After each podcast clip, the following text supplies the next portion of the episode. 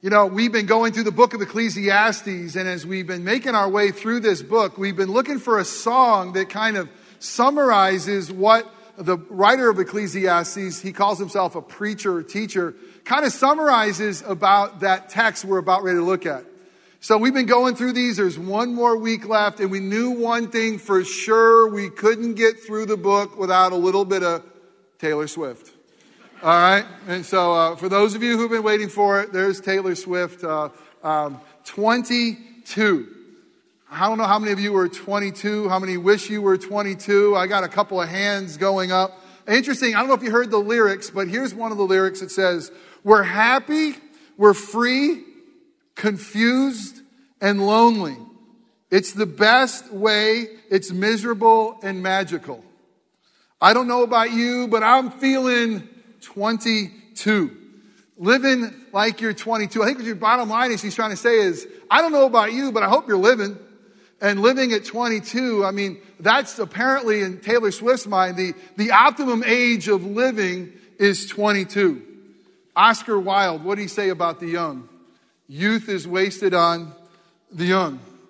Let me ask those of you who are no longer 22, if you know what you know now, and you were able to go back, how would you live being 22? What would you change? In the early service, somebody changed, shouted out everything. like, oh my goodness, let's go to prayer for you. All right. Uh, for those of you, anybody who is 22, we had a couple in the, uh, the early service. Anybody 22 in the late service? We've completed 22. All right, Jamie, this is it. All right, you got to listen. This will tell you how to live as 22. But for those of you who are yet to be 22, God's word wants to speak to you as well of how we should live. How we should live as not just 22, but whatever age you are. The book of Ecclesiastes is an incredible book. It, it tells us, and a matter of fact, it commands us that we are to live our lives with joy that we are to enjoy life, to live life, if you will, in a bit like, like you're 22. But the book of Ecclesiastes says more than just that. What it really says is it's a look at life under the sun. It's a look at life under the sun, which is really a look at life without God. And it looks at life without God under the sun, and it says it's all vanity. It's all empty. I mean, God has made us for more than this. If you want to try to find your life trying to pretend you're 22 or living like you're 22, if you want to try to find life in pleasure and, and wisdom or whatever the world has to offer under 22, you'll come up empty every time.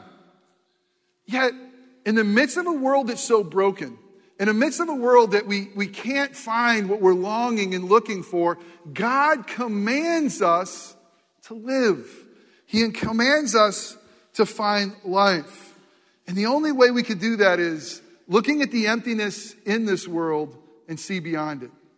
To remember that there is a creator, to remember that there's a God, to remember that God has created you for himself.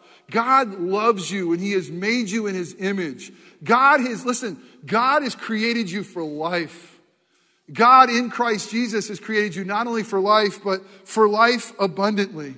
And the only way that we can ever enjoy life under the sun, Scripture will lead us to a relationship with God's Son. It's amazing how the author of Ecclesiastes does this.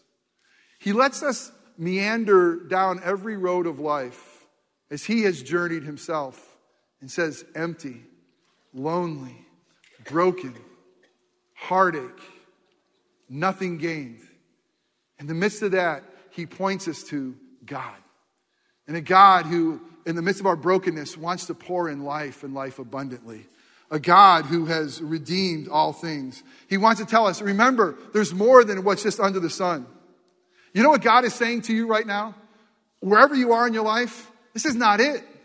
This is not everything. There's more. There's more than what you can see. There's more in Him. Remember the God who created the sun. Remember the God who reigns and rules over the sun and beyond.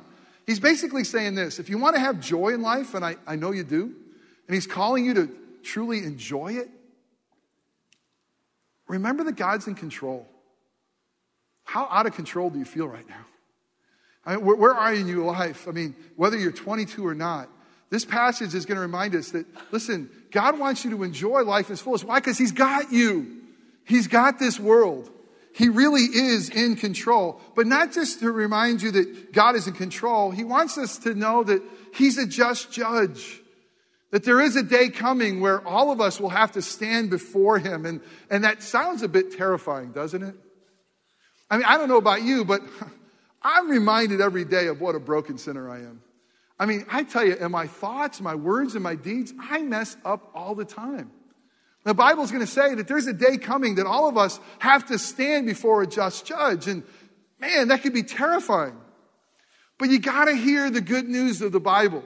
Because standing before a just judge uh, one day is actually for the Christian not terrifying at all. We'll rejoice in the reality. We're going to see how in just a few minutes. But we also got to remember that not only is God in control, not only is He a just judge, but God is a victorious redeemer. The passage we're about ready to look at is kind of like uh, the book of Ecclesiastes is coming to a close. And literally, the sun is setting.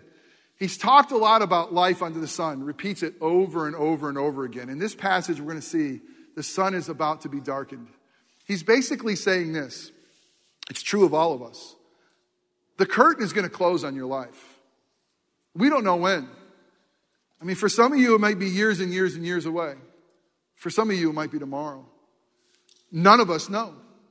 But what we know is this, is we live in a world that the curtain's closing. It's going to close on all of us. And as a matter of fact, not just on our individual life, scripture tells us that the, the curtain is closing on creation as we know it, and God's going to make a, a new heaven and a new earth. And with death so imminent, with the reality that you have to stand in a just judge, there's such good news in the Bible that God is a victorious redeemer. Kind of a religious word, making that, let me make it a little clearer. God has brought us victory even over death. And God is going to redeem all things. Everything that's broken, He says, I'm going to make new. Everything that's soiled, He says, I'm going to clean. Everything that's still undone in your life, I'm going to fix. Everything that's empty, I'm going to fill. And because of that reality, while we live under the sun, and while we live and, and still with this ache, we have hope. In the midst of that, God has commanded us to live, but live remembering God. So if you're 22, you're 102, you're two, or anywhere in between, God is going to command us today. He's going to exhort us today.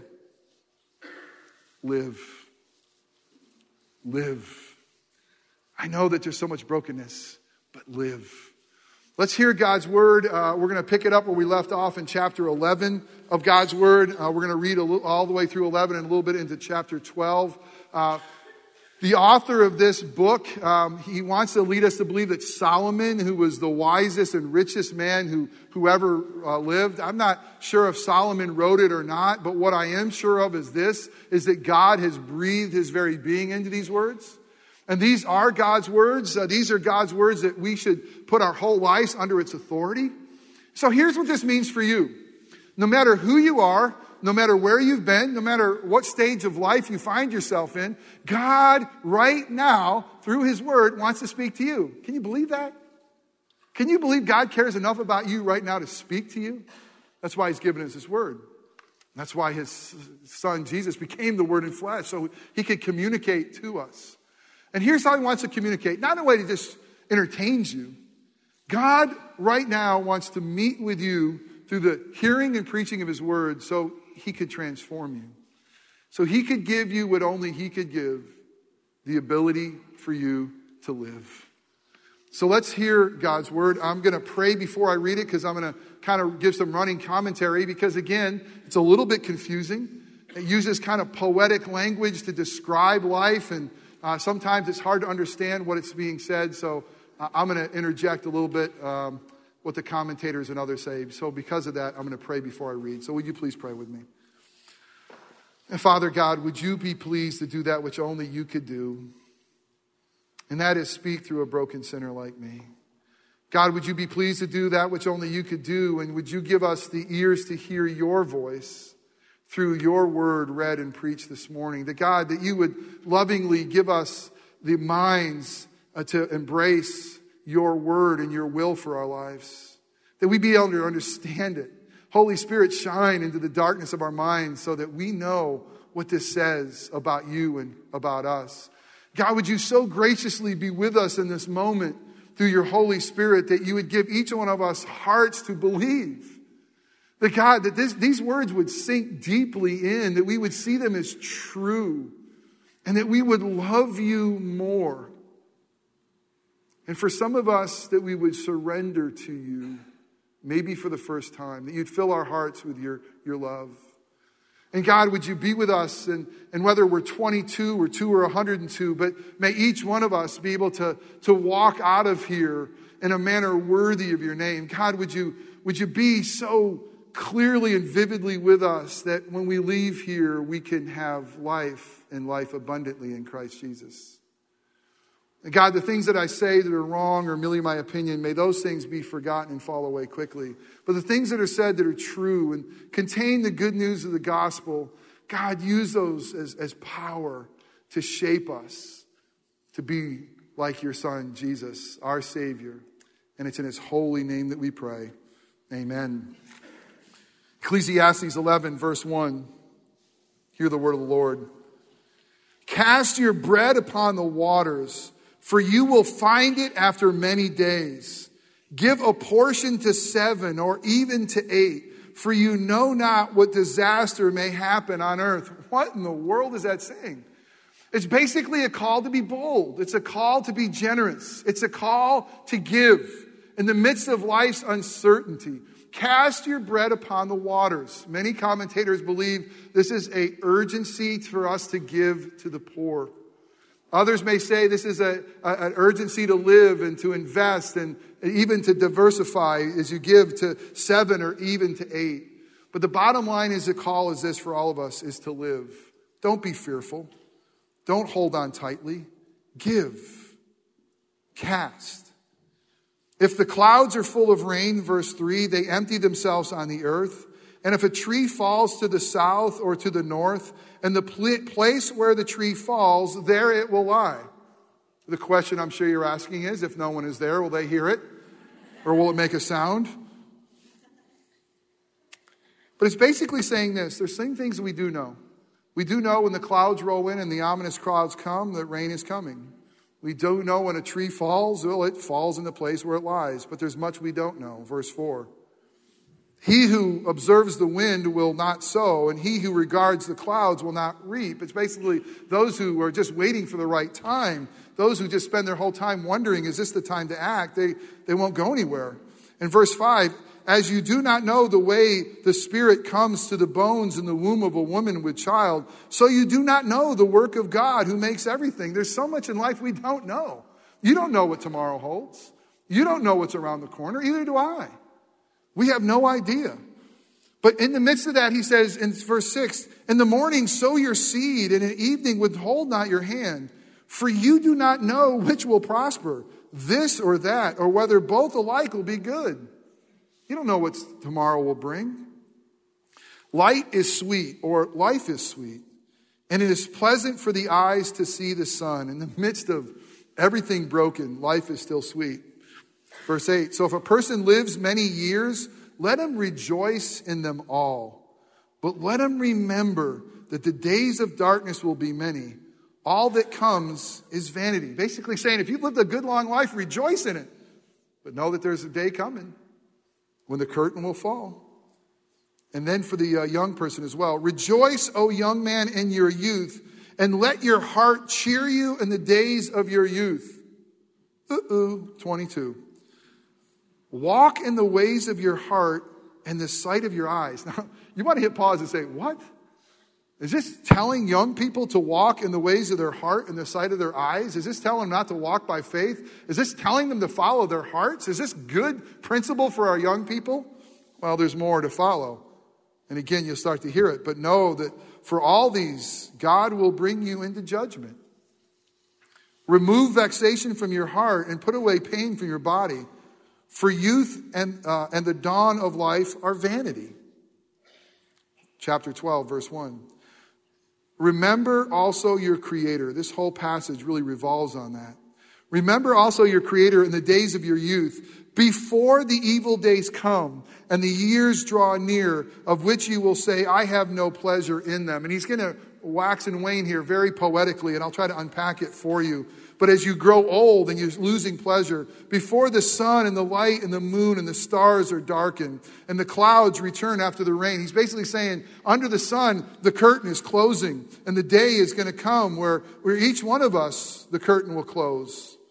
And the day when the keepers of the house tremble and the strong men are bent, can't you see as, as the older age we kind of bend over and the grinders cease because they are few? You know what many commentators think that is? teeth. In old age, you're losing your teeth. They're few, and the grinders are few, and those who look through the windows are dim. Our eyes are going to go, and the doors in the street are shut. When the sound of the grinding is low, our ears are going to, our hearing is going to go. And one rises up at the sound of the bird, you're going to get up all night when you're older. And all the daughters of song are brought low. They are afraid also of what is high. I mean, the older you get, the more you're terrified of falling. And terrors are in the way. The almond tree blossoms. Many commentators believe that this is as we get old and our hair grays and turns white. And the grasshopper drags itself along. I mean, how difficult is it for us to move in our later years? And desire fails, the desire for even life. Because man is going to his eternal home, and the mourners go about the streets.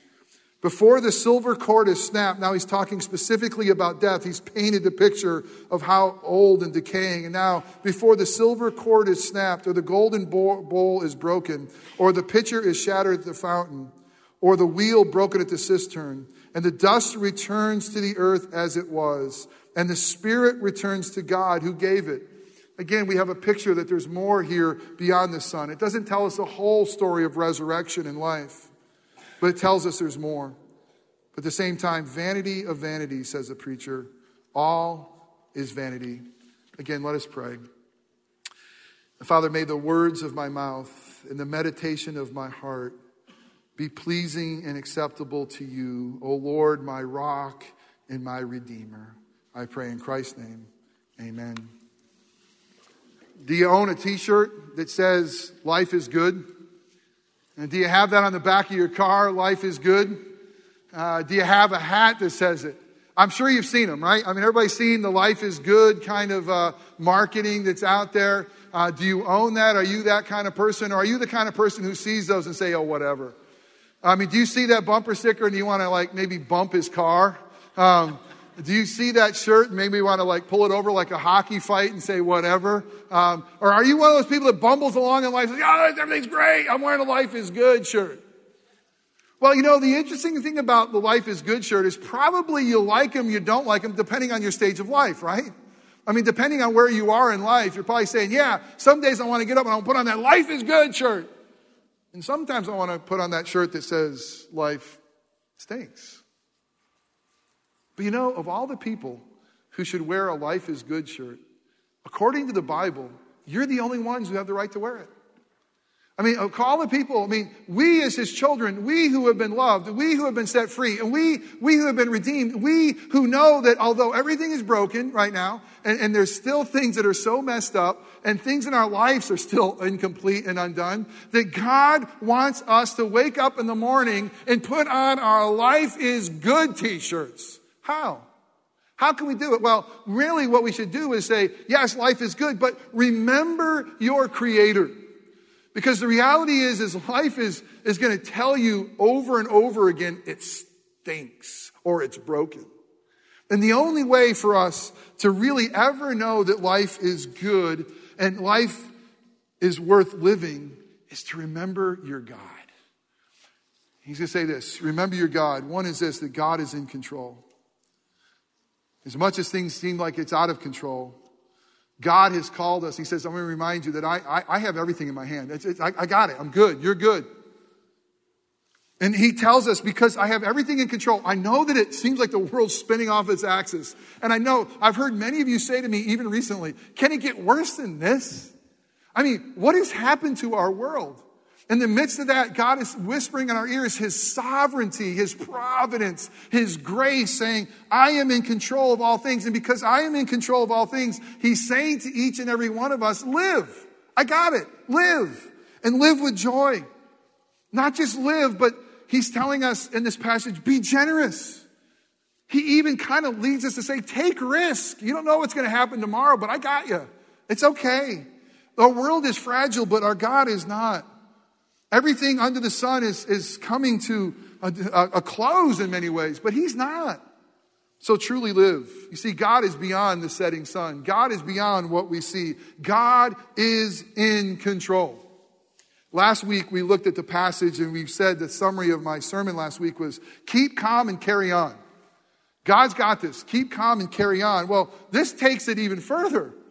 This text of saying, cast your bread upon the waters and give to seven or, or to eight, he's basically saying, be generous. Be generous. I, I know that, that it seems like disaster might be lurking around the corner, but be generous. Work diligently. Whatever God has called you to do, do it diligently. And he tells us this this is incredible. Live joyfully. Live joyfully in the midst of life. Why? Because he's in control. Why? Because God is a just judge who is pleased with us in Christ Jesus. Now, let me ask you a question. When you read this passage, it says, Don't forget, God is a judge. He's going to judge everything you do. How do you feel? Uh oh. Oh, darn. Darn. A day's coming. I'm just going to stand before God, and He knows me. And let me tell you, He knows you better than you know you. He knows your thoughts. Perceives your words before they He knows what you're thinking. He knows what you've done. And the Bible says that, that God is a just judge. And, and all of us are thinking, uh oh, but there's good news. I'm going to get to this. Really good news is that this is not something to be feared for Christians. This is something to be loved. This is something to be embraced. This is something to actually bring us joy. And not only that, that we know that God is control and we know He's a just judge, that He's a victorious redeemer that he's conquered even death. Remember, yes, life is good, but remember your Creator. He is in control. So, therefore, we should live our lives, and we're the only people in the world who really empowered to do this. Give generously. If you want to follow along your bulletin, give generously. That reflects Christianity, that reflects our God. One thing about our God is He is ridiculously generous. And he gives to those who don't deserve it, like you and me. That's what it's like to be Christ like. Jesus, who would empty himself of all things, who, who was rich, who would become poor, so that through his poverty, we could become rich. He's calling us this as Christians. Because God is in control of everything, he's basically saying there should be nothing that we hold on to tightly. Nothing. That everything we have, well, it's his anyway. That we should be willing to invest, we should be willing to give. He's telling us this that everything that God has given us, He's created you with your gifts and abilities. He's placed you where you are in your neighborhood. He's given you your job. He's given you, those of you who are married, your, your families. Everything is by His design. And He's got all those things, right? For this, He now says, work hard for Him. Everything should be given to the advancement of the kingdom. You may say, well, Jeff, I don't know the Bible that much, or I've just become a Christian, or, I don't have very many gifts. Then God is saying, whatever you have, work at it diligently for His glory. He says, as you give, you'll find it. He who spares so uh, who he who spares so sparingly will reap sparingly. But those of you who are generous, who who sow bountifully, you're going to reap bountifully. That's what Scripture says in 2 Corinthians 9, 6, 6. But I love this. He says this. I want you to be generous, but disaster is imminent. Although it says right there in, those first two passages, he says, cast your bread upon the water. You don't know what's going to happen, but you know this, that disaster might be around the corner. If you know that tomorrow is going to bring disaster, what are you going to do to your stuff? My guess is we're going to hold on tightly, right? And we're going to say, oh my gosh, I, I can't let go of this. I mean, I, I can't I can't be generous. What if the stock market crashes? What if I lose my job? What if my kids choose a college that's really, what if I, what, what if, what, what if, what if, what if, what if? What if disaster is around the corner? And God is saying this but I want you to be generous because I'm in control. You see, we're to live our lives with generosity because why? Because our stuff can't be our identity. Our stuff is not our identity. Our God is our identity. Why does He want to live our lives with generosity and open hands? Because our stuff is not our security. Because we're secure in the love of Christ alone and, and He is in control of all things. We, we hold everything loosely because again, our stuff's not our identity. It's not our security. It's not our joy. He is our joy. It's not what consumes us. He is what consumes us. There's this great call to live live and live generously because God is in control. And if you can't live generously, your stuff's your identity, it's your security and your hope, and not Jesus. God is in control. Work diligently for the kingdom's sake. Don't wait for the perfect time. I mean, some, he says, some are looking at the clouds. Is it the right time to sow? Is it the right time to move? Don't wait for the right information. You'll never have it. Don't wait for a guarantee to, on a return. You know what he's telling us? Take a risk. Be bold. Take that trip. Write that check. Go and live. I'm in control. Anything you could do for the kingdom's sake, do it. Live joyfully because life is sweet. For some of you, you may say, man, it doesn't feel sweet. And I know at different seasons of our lives, we don't want to wear that life is good shirt. I know there's times I just wanted to use it to clean the toilets you know, and say, whatever life is good. I've, I've been there too. But the reality is, is the sun is shining. The reality is, is your heart is beating. The reality is, is your, your lungs are filling. The reality is, you got something precious called life. And God has given that to you as a gift. It says, old folks, rejoice in your years. Even though things are breaking down, and even though, and again, I, I see it, you know, so clearly and painfully through our congregation and through my own family. But rejoice in the years that God has given you. But remember, remember the curtain's going to come. Remember the dark days are, are coming. And this life is vanity. But he says to young folks, he says, young folks, rejoice in your youth, 22 or wherever you are. And he says something crazy. Walk in the ways of your heart and the sight of your eyes. I don't know any good parent that would tell their kids, I want you to follow your heart. I want you to see it and go for it, unless their heart is filled with Jesus. Unless what they see is who God is. Anybody here a Friday Night Lights TV program fan? Anybody remember the, the phrase they had? Clear eyes, full hearts, can't lose. Basically telling us it's true. If you have clear eyes and full hearts, can't lose. But, you know, scripture, we got to look at this and say, well, what does that mean? Because God's word, as a matter of fact, even in Ecclesiastes says that there's not one of us who really have clear eyes. There's not one of us who's righteous. The Bible tells us that. And a matter of fact, Ecclesiastes says that God put eternity in our hearts. So who can have a full heart? Only those who are pursuing hard after God and letting his love fill your heart. Only those who love God and know his love for us, only those who can clearly see who Jesus is and what he's done for us. He says, Remember, young people, remember, old people, remember anybody between. God will bring judgment. According to the Bible, every single one of us is going to stand one day in judgment. And again, it, it, it's, it's for those who don't know God, it's going to be a terrifying day. There is going to be a reckoning according to God's word. But God didn't put this here for a cosmic killjoy. He didn't put this as just this big ominous warning to say, yeah, go have fun, but just remember, uh, I'm going to play whack a mole. You know, when you're out of line, bang, I got you.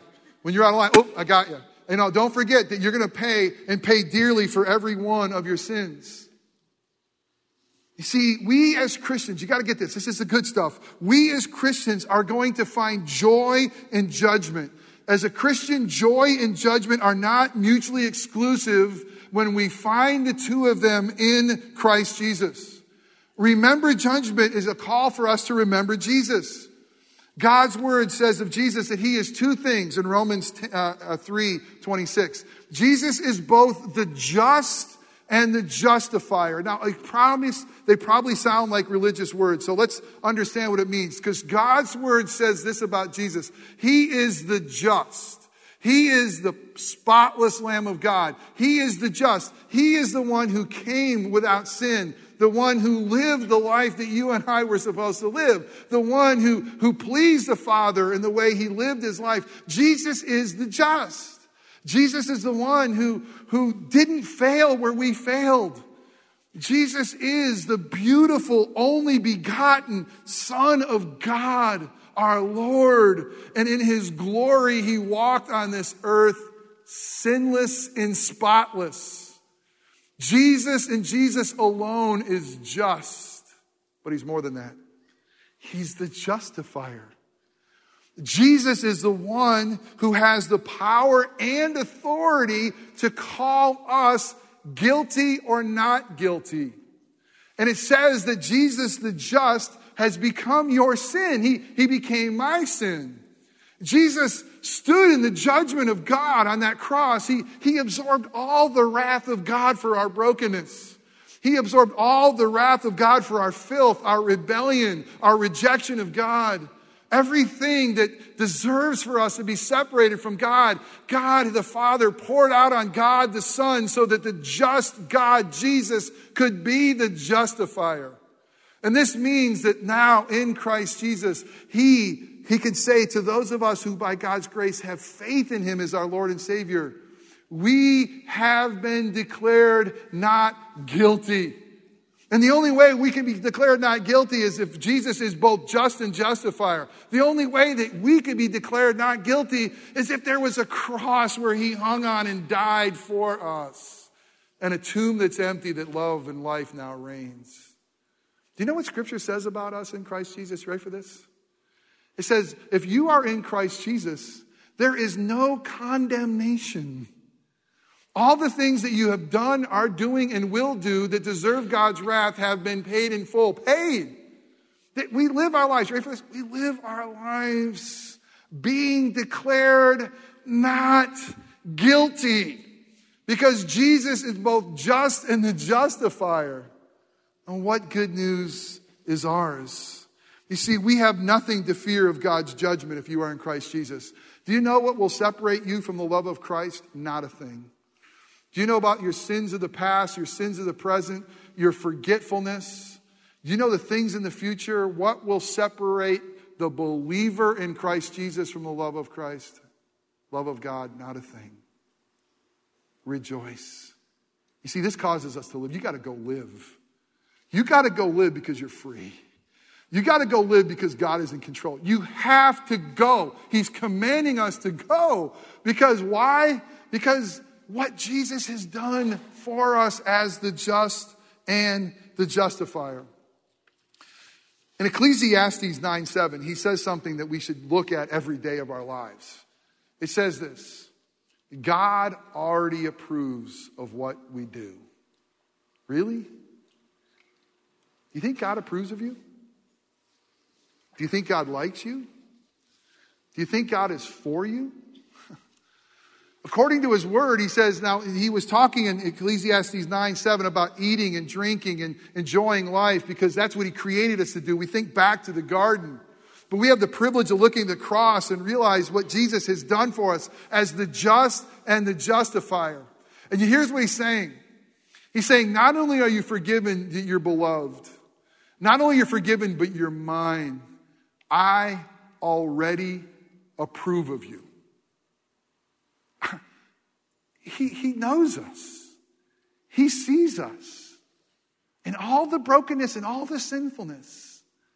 And yet, He loves us. That's the gospel of Jesus Christ. That's why he says, you have to remember your creator. You have to remember your redeemer. And Put on the t shirt that in Christ Jesus, life is good. Yes, we will cry. Yes, there will be brokenness. Yes, there'll be sadness and sorrow, but He wins the day. And that's the last point. Remember, God is the victorious Redeemer, has conquered even death. As the sun is setting on Ecclesiastes, and for some, the sun is setting on our lives, and for all of us, we don't know when that setting will actually take place. It tells us how cruel old age is. It just tells us how we just fade away and lose our desire and, and, and hardly physically can, can move around. that death is imminent to all. But it tells us of a God who's beyond it all, that our spirits will return to God. And we know that in Christ Jesus, that absent from the body is present with the Lord. And we know that in Christ Jesus, we see a resurrected body, and that's our future. We too, one day, will have a resurrected body. The point is this when the curtain falls on your life, if Christ is your Redeemer, you live. The point is this as the curtain falls on this world, if Christ is your Lord and Savior, you live. We still live in Christ Jesus no matter what happens. So he's saying to us this I got you. I'm in control. Go live. Enjoy it. Go, go be bold. Take some risk. Go for it. I got you. You're not going to blow it. And go and serve me with all your heart. Go and live. I'm a just judge. And in Christ Jesus, I'm for you. I'm with you. You're declared not guilty. Go and sin no more, but go and live. Because I'm a victorious Redeemer. No matter where death is knocking at your door, know that that's not the last knock. Jesus knocks. And that's the, that's the knock of life. That's the knock of life and life abundantly. You see, we are the only ones who have the right to wear a shirt that says life is good. But only when we say, remember your Creator. That under the sun, this isn't all of it, that life is only found in the Son. Life is only found in Christ Jesus. And the message to you who have Jesus as your Lord and Savior get out there and live. Get out there and live and enjoy it. Know that I'm for you and I'm with you. I got you. I'm in control. Get out there and live. The just judge, he's the just and the justifier. Get out there. Be bold. Take risk.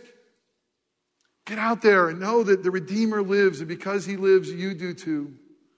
And for those of you who have yet to place your faith and trust in Christ Jesus, this passage reminds us there's a day coming of judgment for all of us. And the urgent message to you is embrace life by God's grace as Jesus is your Lord and Savior. May we live boldly, take risk, and truly live for our great King. Let us pray. Father, we thank you that as the sun sets on Ecclesiastes and it begins to turn dark, you don't tell us to batten down the hatches. You don't tell us to be terrified. You don't tell us to hold on tightly. It's crazy. You tell us to go live. In the midst of a world that's uncertain, we don't know what tomorrow will bring. In the midst of a uh, world where disaster looms around the corner, you tell us to be generous. you tell us to be bold because we're free, because we're loved, and because we're yours. And you and you alone are the most awesome, mighty power in this universe. And if you are in control, we don't have to be. And if you are in control, you have empowered us to do that which only your children can do is to live and to live boldly. And God, we thank you that you would love us enough that your son would become the one that we would call the just, the righteous, the holy one, the spotless one, the obedient one, the perfect one, the matchless one. That's you, Jesus. You and you alone are the just. And you and you alone are the justifier. And only through your blood and righteousness can sinners like us be declared now and forever not guilty.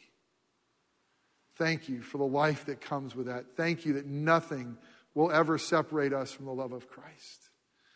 And Jesus, thank you that you and you alone are the conqueror of death.